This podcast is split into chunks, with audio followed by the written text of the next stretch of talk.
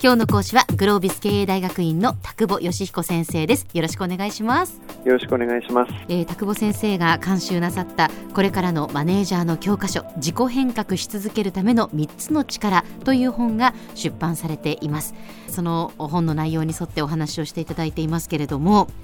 マネージャーに必要な3つの力組織で成果を出すスキル仕事に対する思いの力それから思いがあるがゆえに、えー、上司と会社とぶつかってしまったりするので そのギャップを埋めるという力この3つが、まあ、重要であるというお話をしていただいていまして。はい先生あの前回はまあ仕事に対する思いの力っていうことでね、ね、ちょっと私も熱くなりましたけれどもあの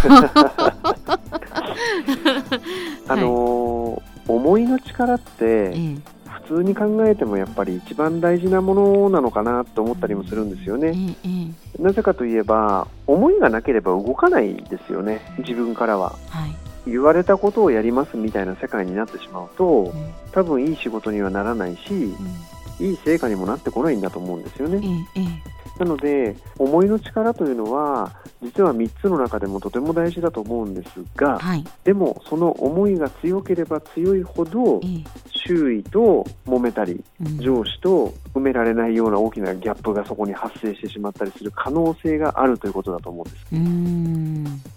でじゃあそのギャップを埋めるっていう方法がどんな方法論があるのかっていうのを見ていくとですね、はい、じゃあまずですねダメな3つのタイプというか埋めない3つのタイプをお話しそっちからしようと思うんですけども。わかりました。埋めない3つのタイプ。はい、一つはですね逃げちゃうんですね。逃げる。もう嫌だ。逃げちゃう、はい、そういうタイプですね、はい、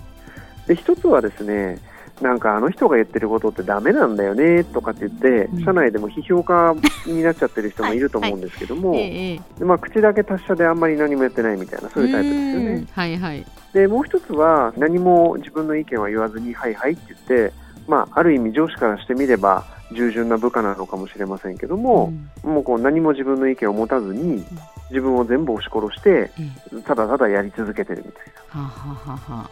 でこれをやってるとですね、うん、最悪の場合であればみんなからですね、まあ、あの人批評ばっかりしてるよねって言われるような人になっちゃうし、うん、えー、受動型でやっていれば本当にそつなくこなして、ね、まあまあそういう人なんだよねあの人はみたいなことになっちゃうかもしれません。うんで一方でみんなからこう一目置かれているような方っていうのはですね3つのやっぱりやり方のどれかでですね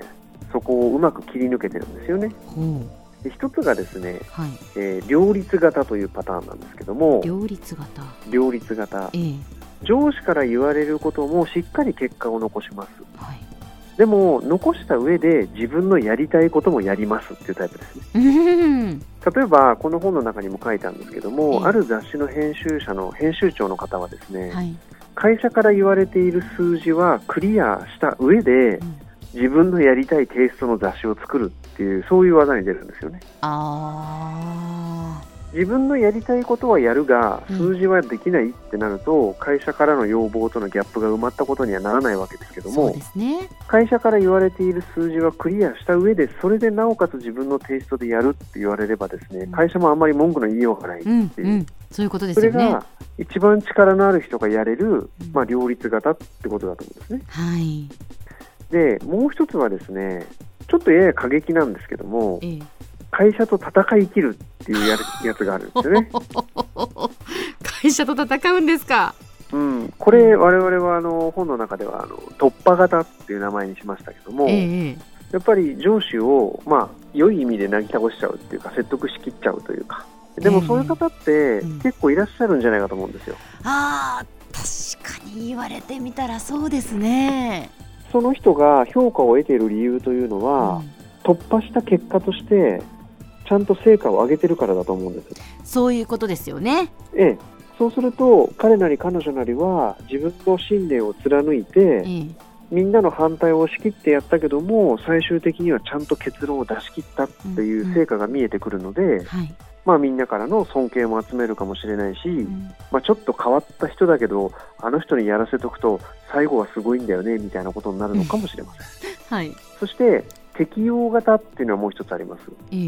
適用型っていうのはですねさっきのただ単に言われるがままっていうことではなくて、ええ、自分の意見も出しながら、はい、そして上司の意見も聞きながらうまいところを探していって自分の思いもその中で達成するみたいな。あこういうことが器用にできるといいなって思いますけど。思いますよね、えー、でも多かれ少なかれ多くのマネージャーさんっていうのは、うん、この辺を狙っているはずなんですよ。うん。でもこの突破でも両立でも適用でもどれでもいいと思うんですけども、うん、今この状況であれば何を狙うのが正しいのかどれが一番自分の思いをキープしながら仕事ができるのかっていうことをしっかり見定めて、うん、この3つのタイプの中の方法論をうまく使ってですねやれていく人というのが一目置かれている状態を長く維持できる人なんだとそんなふうに考えています。状況をよく見極める力っていうか物事を今何が起こっていてどういう状況なのかっていうのをこう見極められるっていうのもすごく大事になってきますよねそうなると。まあそうですね、えー、はい、あの突破型が得意だからって言ってもですね、えーさらに突破型をブロックするのが得意な上司とかに当たっちゃうとですね あのうまくこういかないかもしれませんしね。はいはいはい、あの自分らしいっていうのももちろん大事なんですけども、うん、やっぱり相手の特性とか、うん、まあ、そういうことを見定めながら、うん、どういうことでギャップを埋めていくのかまたそのギャップを埋める技みたいなものもですね、あのバリエーションを増やしていくってことがやっぱり大事ですよね。